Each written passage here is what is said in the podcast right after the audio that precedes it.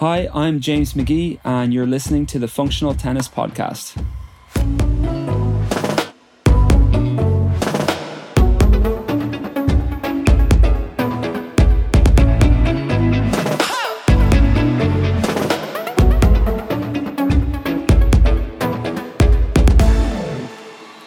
Welcome to the Functional Tennis Podcast. I'm Fabio Molly, your host. This week, I speak to former Irish number one, James McGee. James talks to us about Bob Brett, epic Davis Cup matches, playing the slams, losing the love for tennis, to transition to his new career, and a lot more. Before we get started, a shout out to our podcast sponsors, Slinger. And to get all the latest info on the Slinger bag and to see if they ship to your country, head over to slingerbag.com. I'd also like to say our popular mid-size functional tennis pointer is back in stock.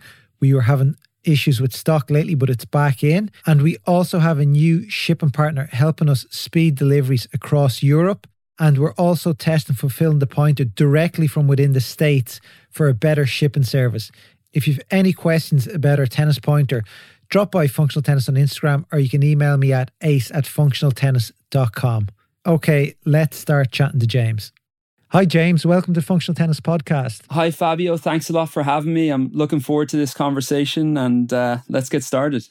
It's long overdue. As I was saying to you just before we started, that when we started this podcast, it was August 2019. I was like, you were on the short list of the first 10 people we are going to get on the show. And it just one thing after another got carried away. And so happy to have you on here. And talk about what you're up to, a bit about your tennis and life after tennis. But before we start, two things. One is, do you know if we've ever played? uh, I know we've practiced and we go back a long time, Fabio. We've known each other since the early 2000s when we were playing in Westwood Clontarf. And I know we practice against each other, but I don't know if we've actually competed against each other. Um, can you recall anything? I think I can recall. I'm like 90% sure. Your league match, you were playing for Castleknock. I was playing for Glasnevin. We're on court three. I think you were about 14 at the time. And that's where I leave it now. That's all people need to know. well, you've got a better memory than I do. So I'm 90% sure it was you. And I remember. But yeah, no, there you go. So you have a winning record against me. Brilliant. But no, that's the first thing. And secondly, you had a post yesterday on social media about Bob Brett, who unfortunately passed away. And Bob was such a respected tennis person, a respected person in the tennis community, and more. I'm sure uh, I was aware of him from San Remo and a mutual friend Tristan we knew trained there. But uh, maybe you can tell us a bit a bit about Bob and what he meant to you and what he meant to tennis from from your point of view. Yeah, absolutely. It's funny because I really didn't know him that well. I only really got to spend seven days with him uh, in San Remo in Italy in 2009. And as I said in, in that social media post, you know, it, it came about through my friend Tristan Farron. Uh, at the time, I was 22 years old. I was roughly about 600 in the world. I'd been traveling for one or two years on the tour. I was really kind of struggling. I was struggling with with where I wanted to go with my game. I did, certainly didn't have the finances. Um, obviously, in 2009, that's when we were kind of in the middle of the recession. Uh, it was very difficult to get sponsorship. And my friend Tristan got in touch with me, and he said, he said, James, I've got a I've got an apartment in San Remo right next to Bob Brett's academy, and you know you're w- more than welcome to stay there and train at his place, get a chance to meet Bob, hopefully get on court with Marin Cilic, and kind of take it from there. And that was a, a, very nice gesture of Tristan. I took him up on it. I flew out to, to San Remo. Actually, I do have a funny story about how I got there because when you fly to San Remo or you go into San Remo, I flew into Nice and then on, on the train there, um, I, you stop by Monte Carlo. And it just so happened that um, Rafa Nadal was playing Verdasco in the final. If anyone remembers, uh, in 2009, uh, Rafa Nadal was playing Verdasco in the final of Monte Carlo. And I managed to sneak in and watch the final. Uh, that there's a really long story behind that, but it, it, you know that was uh, that was a fun experience. Anyway, I got back on the train, made my way to San Remo, and the following week got a chance to be on court with Bob. And the thing that um, that really stands out to me, first of all, is the fact that Bob didn't, firstly, didn't charge me to be there for the week. He knew I was a, a struggling kind of Irish tennis player. Um, he kind of gave me a chance. He wanted to see what I was going to practice like, what my intensity was like, what my focus was like. And when he saw me give my best on the first day, he gave me another opportunity on the next day to be on court with Marin. And, you know, he was just a good human being. He was very tough on the court. I remember the the drills that we did were exhausting. They were the type of drills that they were just lung busting. The legs would get super heavy. And, you know, if you missed a shot, he really just he, he didn't really have any sympathy for you. He's like, all right, next one in, feeding the ball in right away.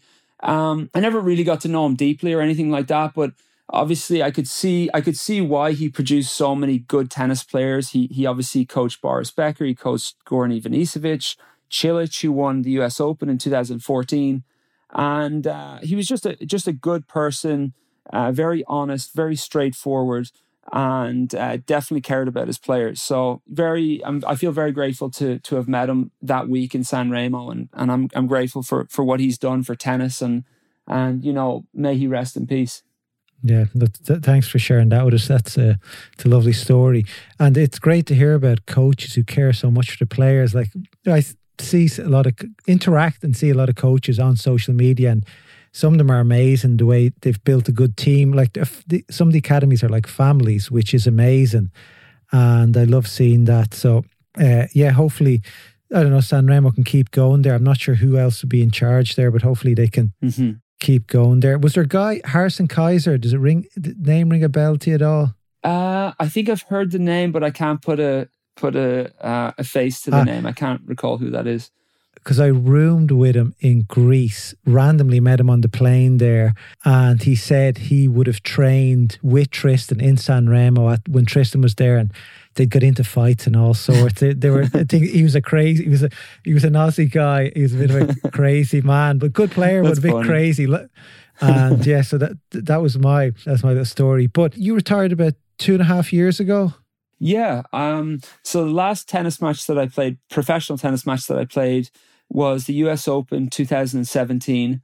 And it was funny because I definitely didn't think it was the last match uh, that I was ever going to play in my career at the time, I, I can't quite recall what ranking I was. I'm guessing somewhere around 200 or inside 200 in the world. Um, and at the time, I'd been traveling pretty much, you know, I played all the slams in, in 2017. I played the Aussie, the French, Wimbledon, and going into the US Open, um, I was actually really struggling with a lot of things. I was struggling with my body, I was struggling with my mind, I was struggling with my emotions, I was struggling with my finances. And I basically had a huge amount of stress going into the US Open. And it was funny because I ended up retiring in my first round match. I think I was down 5 2 against Christian Harrison. And it was the best thing that could have happened to me at the time because I, I really was having having a tough time. And I sometimes believe that, you know, when you're really struggling within yourself, sometimes your body just gets injured. You know, if you're really, really stressed, your body can get injured. It's kind of like, you know, the, obviously the, the, the mind and the body are connected. And what happened was I hurt my back. I had a, an impinging or I had a bulging disc and it was impinging on a nerve. It was extremely painful. I flew back to Ireland with, you know, my mindset at the time was to rest for about six to eight weeks, get the back right, and then get back training so I'm ready for for 2018. And basically, when I went home to Ireland and I started resting, I realized how how stressed I was and how burnt out I was, and so I, I uh, you know, eight weeks turned into turned into three months to four months. Uh, when 2018 rolled around in January, February, you know, my heart wasn't in it to actually come back on the tour. And it's funny because my heart was always there since day one with my tennis. And there was a shift there and there was a change of heart. And I realized that this isn't what I wanted to do throughout 2017, I, I, I felt like I was, start, was starting to kind of spin my wheels a little bit and I wasn't really going anywhere. I, I felt like I kind of lost my sense of purpose with my tennis and with my life and I was no longer happy. And it's something that I think it's a good conversation to have because I think a lot of tennis players, particularly those that are outside the top 100, and maybe um, struggling to get by, you know, that it's a very stressful kind of existence. And for me, I'd, I'd been doing it for 10 years at the time. And it was no longer bringing joy, even though I was playing the qualifying of Grand Slams, even though I was, you know, uh, I think I played a Masters series. Uh, I played Toronto Masters series a couple of weeks before, and uh, I was just it was a it was a little bit of a strange scenario where I was playing all these tournaments that I wanted to play my whole life, and I yeah. dreamed about, but I was actually really unhappy. And so I wanted to put my happiness as a priority and and uh, and so when 2018 rolled around, that's what I focused on, and and and my life uh, did a 180. And energy levels, like, do you think your obviously your energy level motivation? A lot of it, like, stems from injuries. That just injury after injury, you get on a run, something happens again. Do, do you think that plays a big part in it? Yeah, energy levels have a huge part to play, and and obviously the lifestyle itself. I mean for me, I was based in Atlanta uh, for the last five years of my career. Uh, I didn't go home to Ireland that much over those last five years. So I was pretty, I, it, it, always felt, you know, like I was on the road. Although I did have a home in in Atlanta, a guy who I stayed with, Roger Kirschenbaum, who had a big influence on my life. And, you know, I, I feel when you're up in the air a lot, when you're moving around, when you're in airports, when you're changing hotels and all that, you know, it does affect your energy levels. It does uh, affect your stress levels and then you know put you know you can put on the competing on top of that and put it pushing your body to the limit as well as the financial stress because you certainly are not making that much money on the challenger tour which i think everyone knows at this stage. And uh, just all those factors kind of combined along with uh, you know the loneliness and the lifestyle I, I certainly struggled with that when i was on the tour uh, the last few years like certainly experienced a lot of loneliness um, dealt with anxiety dealt with depression dealt with some some things that you don't really see on the surface. You know, on the surface, people just see tennis players who are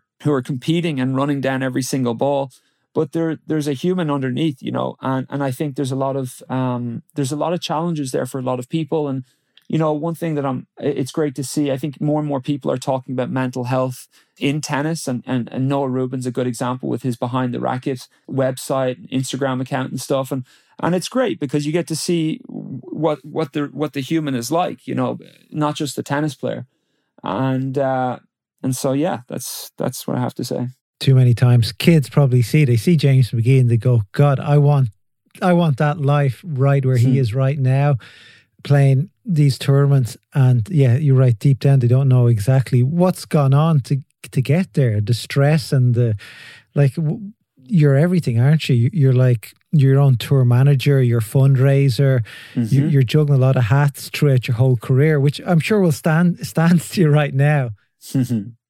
yeah, no, it it it, it does, and and uh, you know the other thing is being a tennis player becomes your whole life, and you start to identify with this is who I am. You know, like if you win a tennis match, or I should say, if you lose a tennis match, it's not like it doesn't feel like you've lost a tennis match. It feels like you've lost a part of yourself. You know and I think a lot of tennis players relate to that. They they equate their self worth with their wins and losses, and uh, it's just not true, you know. And so I remember when I kind of went through that whole retirement process or transformation process in, in 2018, I realized that you know I'm not a tennis player. It's just something that I do, and I think it's important to have those conversations with people because they can blow things out of proportion, and it also leads to a lot of poor performances. You know people don't perform well when they feel like their life is on the line and they feel like you know they become result oriented and they're thinking you know if i lose this match i'm i'm worth nothing and if i win this match you know i'm amazing. It, it, it's not how it works you know?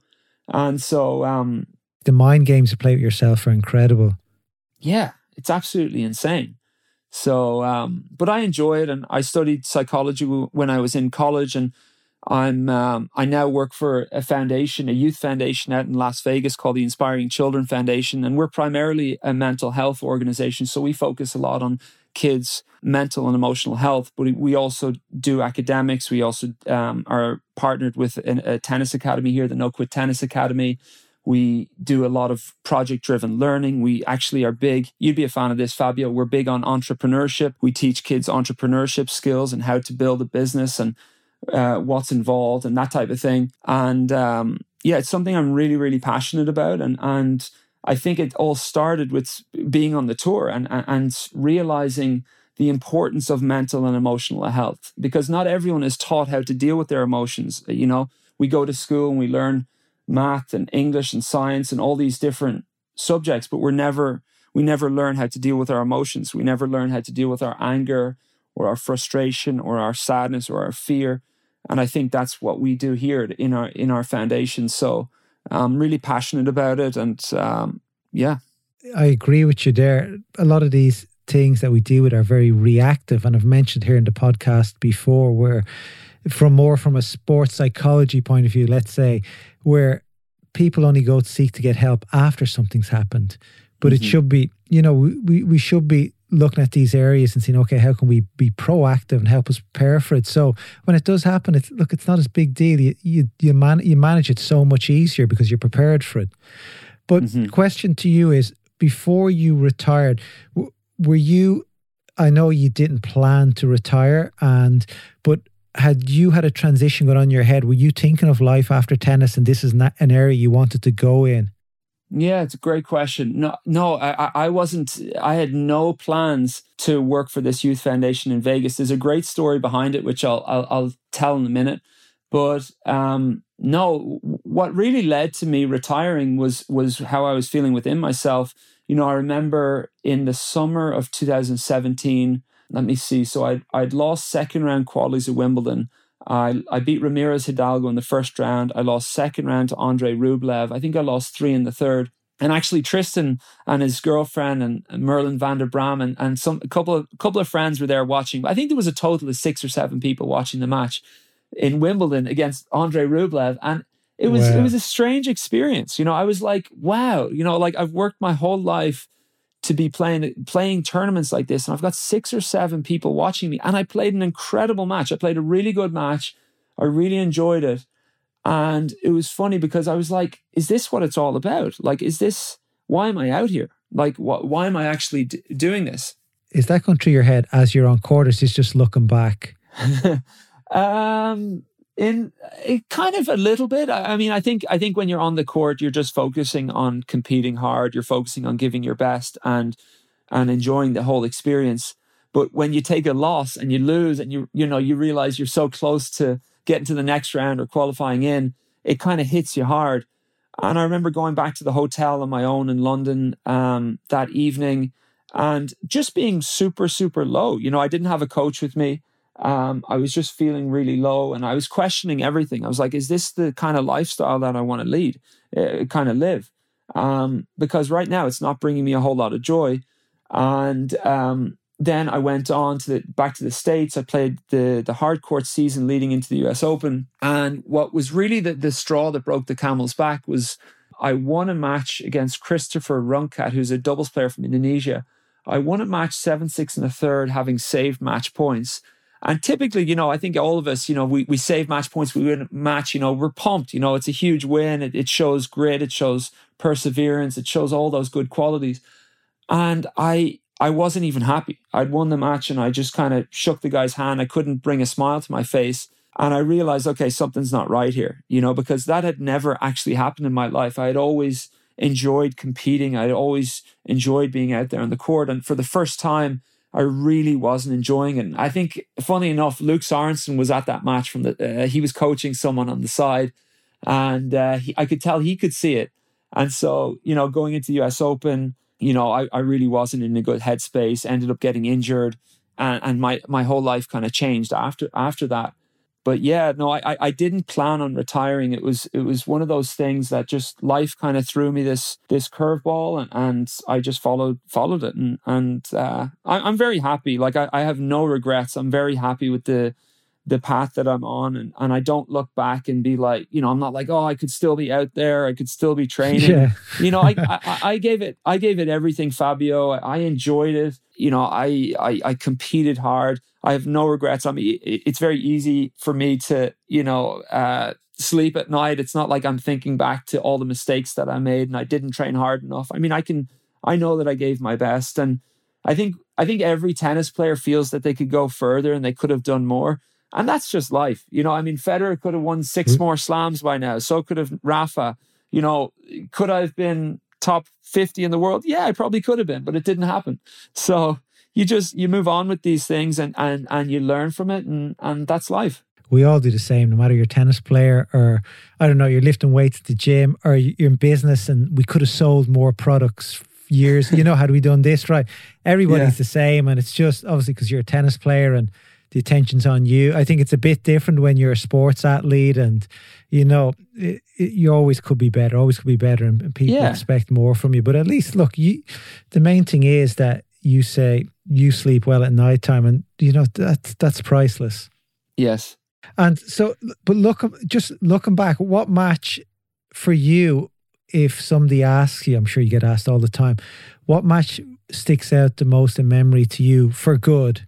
For good, I you know, there's lots that that stick out. Um, you know, there's Davis Cup matches that stick out, being part of a team, and um, obviously emotions during Davis Cup are so high. Um, I remember one match in 2012. We were playing against Egypt, and it was a Group Two relegation match, and we were there all week. Um, it was 42 degrees Celsius. It was on the clay. It was obviously very dry.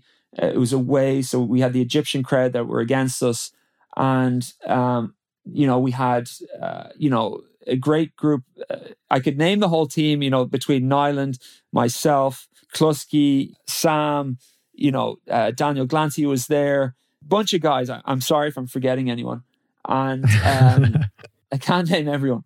Uh, Johnny McCormack was there, by the way and he was a great support. And I remember uh, we came down to the final day, and it was two. So it was two all. Yeah, it was two all. And I was playing against a guy named Sherif Sabry.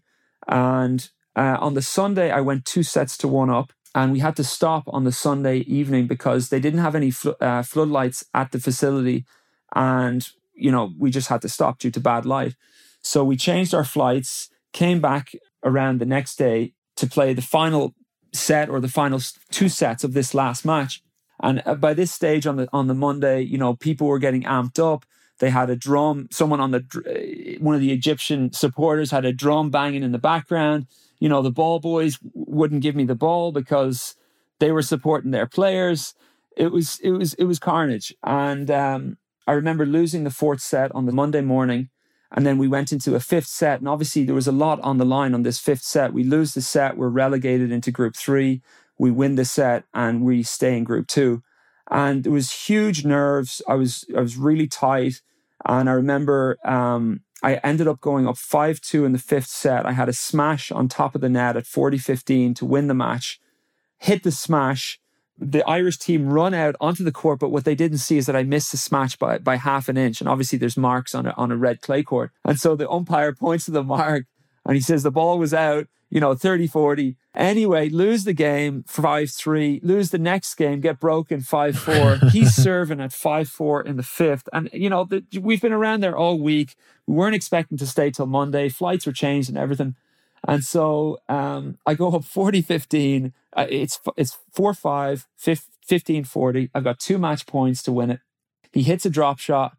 I run up, uh, it's onto my backhand slide. I rip a backhand cross court. I miss it by two inches. So it's 30 40. And obviously, the tension is high. There's so much on the line in this particular match. The Irish team on the side are going crazy. And, you know, we're all just, you know, going nuts. And so it's 30 40. We get in a long rally. He drop shots me again to the same uh, to the same side. I run up, I slide, I hit a backhand down the line, and I look up, and all I see is Sherif Sabry hitting this sliding, running forehand cross court. The, the type of forehand where you just know you're going to get past. And I'm seeing him slide, yeah. and uh, you know, everything suddenly just goes into slow motion. He rips a forehand cross court, and just out of nowhere, I dive to my right and I'm holding the racket like literally the final. You know the way you when you're holding the grip of the racket, just you're you're barely holding the racket. I'm holding the final edge of the racket, just the yeah. edge of the grip. I'm holding it basically with two fingers because I need to stretch my arm out that long. And I stretch my arm out, not thinking I'm going to make this volley at all. I end up shanking like on the edge of my of my frame, hitting a drop volley winner to win the tie. And uh, and next thing you know, I look up, I see the ball bounce twice, and before you know it, I'm getting p- uh, piled on by the whole Irish team. And that was just Love that it. was a moment of like of just you know it was it was it was it was so high. There was so much passion. There was so much joy in that moment, and um, you know that's something that definitely that definitely sticks out um, in my in, in, my career. I also have a bunch of other matches, but that's one that comes to mind right now. The second. That's probably that's one of the few that made the front pages of the Irish Times. I didn't know that. I th- I'm sure that one did. That one did. That was that was big news back then. But no, I I've heard that story from different people, from yourself before. I think it's a great, great story, and it just show it was you in a nutshell. Really, the determination to go deeper than you think you can go mentally and physically and it, it, just showed a lot about your character and that's what helped you get to, where you got. Yeah and it was a team effort too. I mean we all we all put in the put in the grind there um, but it was it was definitely a fun moment. I think all the whole team can can look back and and uh, smile at that moment Join over 10,000 people who have downloaded our free match and practice PDFs over at functionaltennis.com forward slash downloads. Our match and practice PDFs help you plan and evaluate your matches and practices. We have some other free downloads there for you too. So make sure you go over to functionaltennis.com forward slash downloads. I, I, think there was a good group of lads back then. Uh, I used to love coming into the centre and train. There was mm. so many, like, and they were so good. Which you know, I we see tennis Ireland there. That's a conversation for a different podcast episode, or maybe for a different podcast, not this podcast. But you know, it, it's it t- things have changed so much, and what you've had back there with so many great players and a great bubble, it's just sad not to see that mm-hmm. anymore. Because I think he's all fed off each other some yeah, way. and I, you know, I hadn't spent a whole lot of time there. I think in 2009 I did, and I remember at one stage we had, I mean, we must have had about 10 or 12 Irish professional tennis players, which was just great for, for Irish tennis, you know. So um, I've been out of the loop from Irish tennis for a while now because um, obviously living in, in Las Vegas for almost three years now. And, and then obviously the last five years of my career, I, I had spent stateside. Um, but as far as I'm aware, you know, uh, obviously Simon Carr is still out there. Um, so fair play to him for for being on the road. It's it's not an easy it's not an easy journey. Um, being being one of the few Irish players out there on the road flying the flag. So it's tough, and and uh, I think support and I think surrounding yourself with the right people is is, is key. So the fact that they don't have have the center now is is obviously very tough for for players uh, coming through, but you know, where there's a will, there's a way. And, and I think for players that don't have that, if there are any Irish tennis players listening that want to want to achieve something, you know, you can you can think outside the box and you can you can reach out to people. You can obviously with the likes of yourself, Fabio, putting amazing videos up on Instagram on functional tennis, you you, you learn pretty quickly how the best players train and what they're and what they're focused on.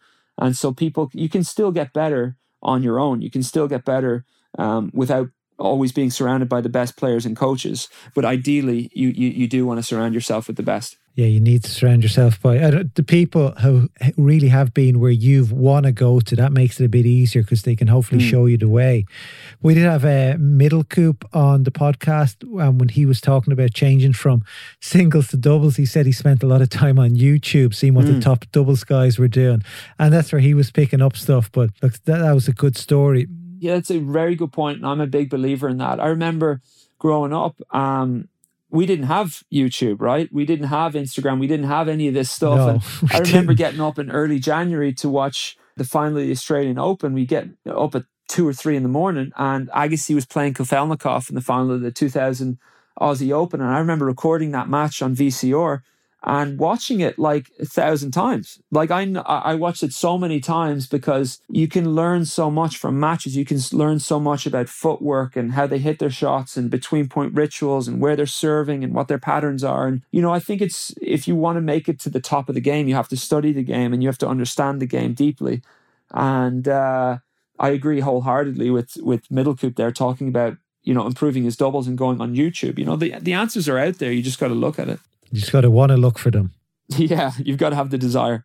Desire, yeah, it comes down to desire. So tell me, so let's let's fast well let's fast forward in this journey where uh, you've made the decision to you know to retire. You're letting your body and mind recuperate. Did it take long for and you mentioned on this how it's not only physical exertion which tires you, mental exhaustion is a thing and can mm. be worse than physical mm-hmm. exhaustion. Did it take a long time for you to feel like 100% mentally, look, I'm ready for the yes, next challenge? 100%. It, it, it took a lot out of me, the tour, and I realized, I only realized now that I've been out of that lifestyle for, you know, three years now that I was in chronic stress, but you don't realize it because it becomes so normalized, you know, and it becomes normal to jump on a plane three times a week to push your body to the limit and then do it again the next week and to be you know doing all these different things. So yeah no it, it, it took me a while to really kind of get learn to relax. And and the thing that really helped me at the time this would have been in early 2018 is i started doing yoga and uh, yoga had a big influence on not only my body obviously because you're you're getting into poses and different stretches but it, it, it was huge on helping my mind relax and and I'm, I'm a big believer in yoga. I know Djokovic is, I know other players are. You see them doing it. And, and I primarily do yoga now just for my mind more so than my body. And I think it's a, I think it's a great practice along with meditation. And so when I started doing that in in in Atlanta in in uh, in early 2018, I felt like that had, that had a big impact on my life. And it was during a yoga class, funnily enough, in in in 2018, that I I made the decision to reach out to this guy. His name is Ryan Wolfington, who runs the Inspiring Children Foundation in Las Vegas. And initially, I reached out to him because um, he's an amazing human. There's a really long story behind this, but he's helped a huge amount of people in his life. And I reached out to him uh, on Facebook just to have a conversation about life because at the time I was really going through this whole transition process where my whole my career had changed. I was, you know, I was no longer a tennis player. I was trying to figure out what I wanted, what was meaningful, what would give me a sense of purpose in my life. Um, yeah, after you know reaching out to him, I actually made the decision to to move to Las Vegas to be part of this uh, youth foundation. So um, to answer your question, it did take me a, a, while to to relax and to kind of um, overcome all that stress. It, uh, and it was a combination of yoga, it was a combination of deep conversations, and and just chilling out. Just getting that mind to slow down. yeah, yeah, but that, that's amazing. And so tell me, so did you just pack up? Was it a quick decision? I'm going to go to Vegas and give this a shot. Yeah, this is this is um this is an interesting story because you know I went to college in North Carolina State back in 2006, and at the time um I was roommates with a guy named Frederick Prindecki who was from Las Vegas. And you know, when I think of someone that's from Las Vegas, I think of someone that's a full time gambler.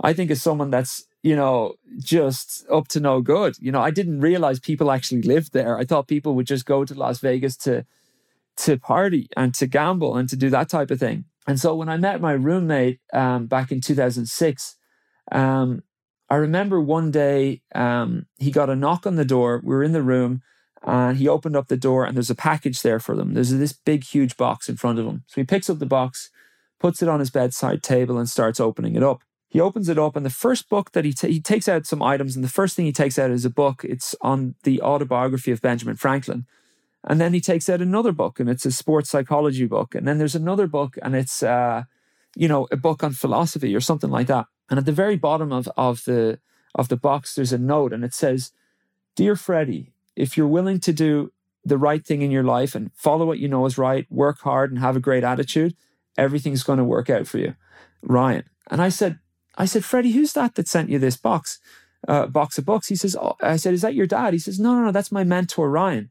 And so I said, what's a mentor? I didn't even know what a mentor was. He's like, oh, he's this guy that basically took me under his wing uh, years ago when I was when I was a teenager. I was really struggling in my life as a young teenager. I was basically, you know, in a gang. I was selling guns. I was I was doing that type of thing. I was in a really really dark place. And this guy, Ryan, took him under his wing and started teaching him about life and teaching him about doing the right thing in his life. And so, long story short, Ryan helped this guy, Freddie, become the first person in his family to graduate high school, the first person in his family to graduate college.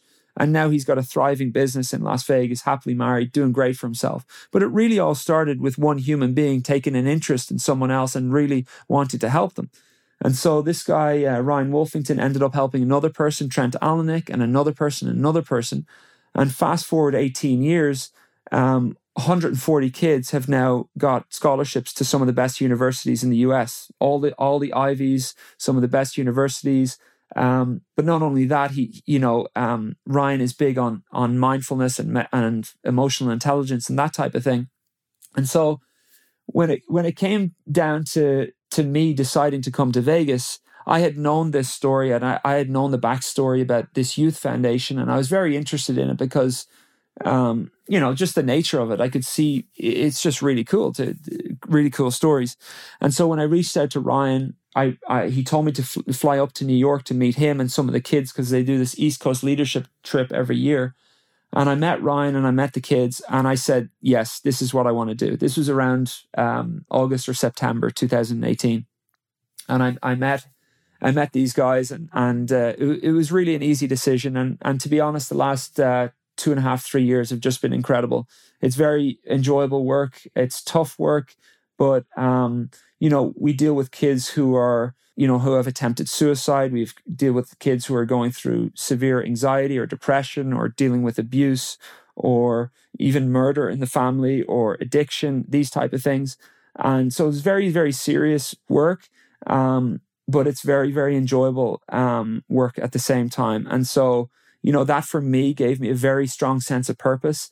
And then I was also able to tie it in with my tennis, you know. So there, we were affiliated with an academy here called the No Quit Tennis Academy, run by Tim Blenkiron, um, which is also supported by the Bryan brothers and a bunch of other um, high profile people. And uh, yeah, I'm just very lucky to be in this environment now. And, and it was really an easy decision, Fabio, for me to come over here um, because it's easy when you're surrounded by great people. You know, it's really as simple as that. Yeah, it sounds, it sounds like you're really passionate. I've seen from obviously talked to you since you've gone there, and I've seen your posts online. Everything I can see the passion there. But tell me, what's an average day look like for you then? So average day, um, I coach in the mornings. I typically coach from eight till uh, I typically coach eight to twelve, and that's a combination of group coaching at the No Quit Tennis Academy, and it's also um, you know some private lessons here and there. Sometimes I do more privates uh, later on in the day if I have the time. Um, then in the afternoon or after coaching, I get some lunch. Sometimes I go eight to one. And then in the afternoon, I I'm in the I'm in the foundation office, which is a five minute walk from the tennis courts, and I'm involved in loads of different things within the foundation. Obviously, it's primarily mentoring and being with different uh, kids within the foundation. They they generally age from around twelve to up to twenty and uh, you know you just kind of walking them through what they're you know or listening i should say. You're doing a lot of listening what they're going through in their life and trying to help them.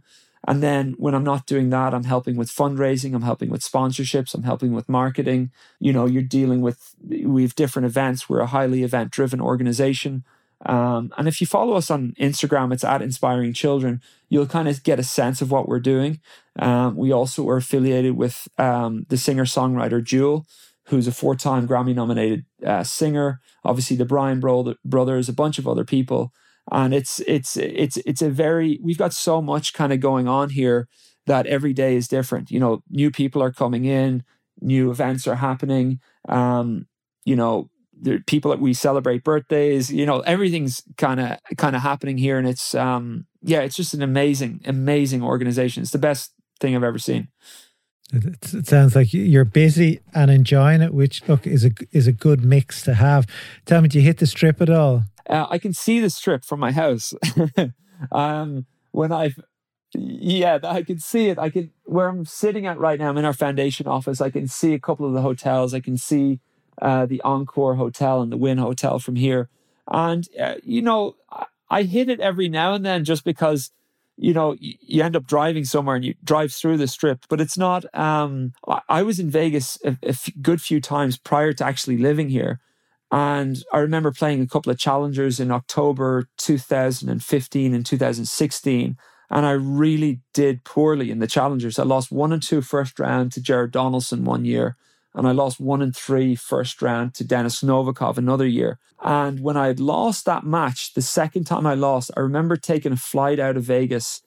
And just as the plane was taking off and I was looking out over the city, I promised myself, I said, I will never return to this godforsaken city. That's literally what I said to myself in 2016. Uh, and then fast forward, you know, 2018, I'm living here. So no, it's it's actually a beautiful um, city outside of the strip. Obviously, there's all that stuff that goes on there, but you know, there's beautiful rivers, there's beautiful lakes, hiking. It's obviously very sunny, and and uh, I'm very happy uh, living here.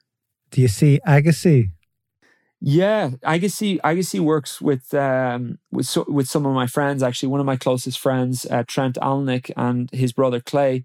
um, Agassi helps the UNLV men's tennis team. And so, uh, yeah, Agassi, Agassi's an amazing guy because um, he just the other day, my friend Clayton uh, was telling me about his experience. He was on court with Agassi and Steffi Graf.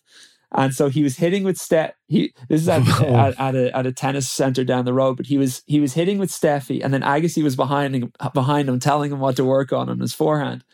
And it was funny because I, I couldn't believe it. I was like, Andre Agassi's like helping you with. He's like, yeah, he's like he's an incredible like guy. He's an incredible coach. He's extremely an- analytical. And so fast forward to Christmas Eve, and I'm over at my friend's house at, at Clay and Trent's house, and it's seven or eight o'clock. And next thing, Clay looks at his phone. He's like, "Oh, Agassi's calling me," and so he, he puts it. He, he he answers he answers the call, puts it on loudspeaker, and I'm listening to Agassi talk about Clay, t- talk to Clay about how he can improve his forehand and how he can improve his backhand. I'm like, this is on Christmas Eve, you know. And so it just it just speaks Brilliant. to what type of person he is and and what he what what type of what type of man he is and what he's focused on and and um, you know the Clayton's been telling me just you know his his knowledge is absolutely incredible. He remembers every single match he played, every single shot that he's hit, and he's extremely an- analytical and, and how he how, how he reads the game. And so it's just it's just so interesting hearing things from from that perspective. I've I've never actually met Andre myself. I've seen him a ton. I've met I met Steffi a couple of times, um, but hopefully I'll meet him soon. Um, yeah, I, would say it's not it's not far away. And t- tell me about those uh, Spartan workouts that you guys do. Is that part of the foundation? Yeah, it's funny. It, it all started during quarantine. Obviously, um, you know, it's been so tough for so many people. But one uh, in in in May of 2020, myself and three other friends, we went out on a hike one day, and we came across this area next to Red Rock where there's this kind of like reservoir or uh, it's kind of like an abandoned reservoir with there's a bunch of sand there's huge huge steps there's a bunch of boulders rocks and things to climb and stuff. And we were kind of together and we are start we are doing push-ups and we are doing squats and lunges and we're trying to get fit you know during the quarantine. I think a lot of people were trying to get fit during the quarantine and we're keeping our distance and everything. And basically we said to ourselves this would be a cool place to get a group of people out and to and to you know get fit you know and so we created, we came up with this, um, we called it Sparta. And then we ended up creating an Instagram account called Sparta Workouts. And and we started um, inviting all the alumni from the foundation and donors from the foundation, people who had supported us and and and donated to us over the years, and we got them out and we started doing these crazy workouts. You know, it's starting off with a with a one and a half mile run, followed by um, a bunch of body weight exercises, followed by a, um, a, a, race at the end, and then ending with kind of yoga and meditation and that type of thing. And it's been a real hit. Now we we we didn't expect it, we didn't plan it, but um, you know, if if anyone's ever in Vegas, and Fabio, if you're ever in Vegas, you're more than welcome to come out and and uh, and and it, it, it's it's really tough. It's some lung busting stuff, but it's it's fun. It's a lot of fun looks I'd need to train it before I went there. I'd get injured looking at what you guys were working on. Oh, it was really good for it looked really fun and exciting and I think you've even a little franchise business there if you could find similar places around the country. But no, it was really well executed. Thanks, a great job. Just have a couple more questions for you, James.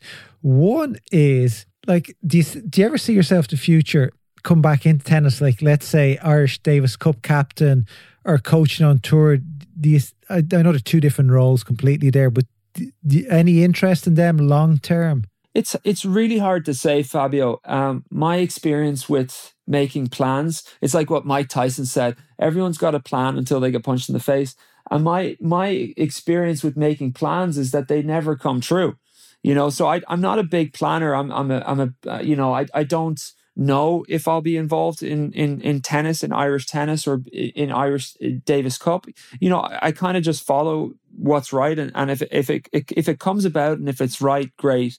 Um, but only if it's right. Um, so it's hard to say. I mean, I, am obviously I'm passionate to to be from. Yeah, I'm young and I'm passionate to be from Ireland, and and I think you know we have a, a tremendous amount of of fantastic athletes in Ireland. I mean, we see it in so many sports. We see it in in in the GAA. We see it in in in boxing. We see it in swimming and running and all these different sports and rugby and soccer. And uh, it's it, it is a shame that we haven't more professional tennis players from Ireland. So you know, if I if I can help in any way, I'd be happy to. But at this stage, kind of of my life, this is what I'm doing. And if if it opens up and if it's right, as I said, you know, I'm definitely willing to to help and and to help in any way that I can. Nice, nice. And the question we ask a, a lot of our guests is, what advice do you have for young tennis players out there who want to be professional? What's the one most important bit of advice that you wish you would have received as a 15, 16 year old? It's it really is a long conversation that but if i had to you know oh there's so much. Where do you start? As a 15 it obviously depends you know i think i think it starts primarily with the individual. And i think you got to be able to look at yourself first and ask yourself the question like is this really what i want to do? Am i willing to to to dedicate my life to becoming a, a professional tennis player? Because I think it's worth educating yourself on what it's like to be a pro and it's worth educating yourself and and and and listening to these type of podcasts. You know, you're really doing a, a, great thing here, Fabio, with these podcasts and asking these type of questions. It's something that I, I didn't have the, the knowledge of when I was when I was 15 years old. But I think it, it starts primarily with the person. You know, how much desire is there? How much are they willing to work hard? Are they willing to, you know, um, you know, sacrifice certain things? Are they willing to get to bed early when all their friends are out partying and doing that type of thing? But I think, you know, I think you want to surround yourself with the best people possible. You want to surround yourself with A players, people that have experience, people that know what they're talking about. You want to make sure that you're playing the biggest tournaments because, you know, I think you learn, at least for me, I, I learned the most when I was competing. I learned the most when I was challenged and I think when people are challenged and they really see the reality of things, that's when they can either, you know, when they can grow or, or they won't grow. Um, but it's uh, it really is a tough grind. I think um, for me, one of the mistakes that I made, I was very naive going into being a professional tennis player. I thought it was all I thought it was was was center court of Wimbledon and center court of of all these big tournaments. And we all, I think, from these conversations, with so many people, you realize that's not what it's about at all. Like there, there's so much more to it. You know, there's the physical side to the game, there's the mental side, there's the scheduling side, there's the financial side, there's um, knowing where to base out of, there's knowing how to hire people and and knowing when to get rid of someone and those type of things. You know, there really is um, a lot that goes into being a professional tennis player. And I think the best thing you can do is talk to people who have already experienced it and have already made a lot of mistakes.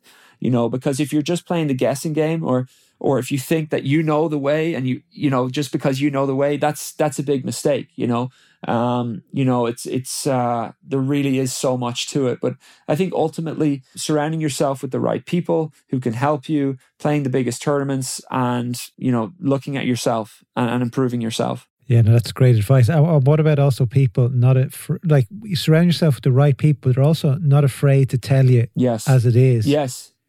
Sometimes you need to be told you're not good enough, or whatever, or you're whatever. You need to change things up. For sure, tell the truth. Tell the truth. Tell the truth. Uh, so, James, thank you very much. I really enjoyed that. It was a good catch up. Uh, we hadn't spoken in a while. Uh, so thanks very much for jumping jumping on the call. And yeah, that's it. Uh, keep up the great work, and we may be hearing more from you soon. Uh, hopefully, we'll have some news for the audience uh, soon. But uh, thanks a lot. Thank you, Fabio, for having me. I appreciate what you're doing, and uh, and hopefully, we'll be on again at some stage. Take care of yourself, mate. I hope you enjoyed that chat with James. He's doing a great job with the Inspiring Children Foundation. I wish him all the luck. I'll be back next week, and until then, take care.